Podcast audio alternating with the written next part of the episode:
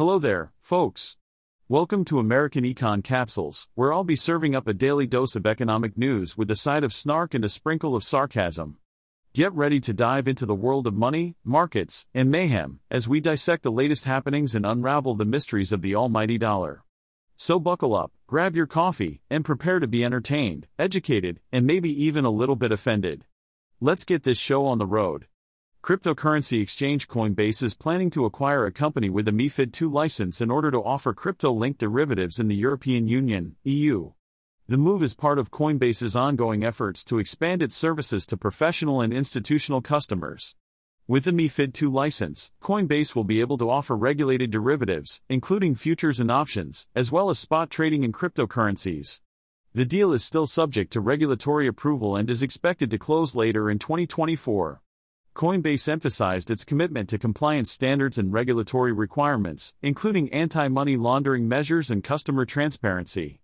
The introduction of derivatives trading could be a key battleground for Coinbase, as derivatives currently make up 75% of overall crypto trading volumes. However, Coinbase has a long way to go to compete with larger rivals like Binance.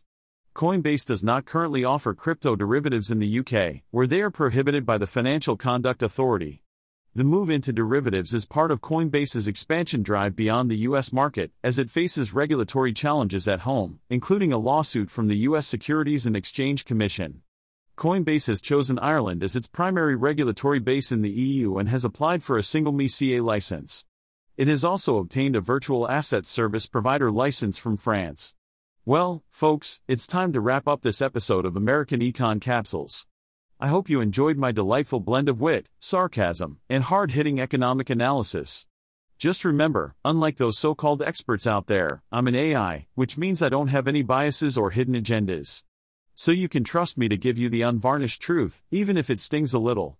Stay tuned for more enlightening insights, and remember, in the world of economics, the only thing more unpredictable than the markets is human behavior. Until next time, this is your AI host signing off.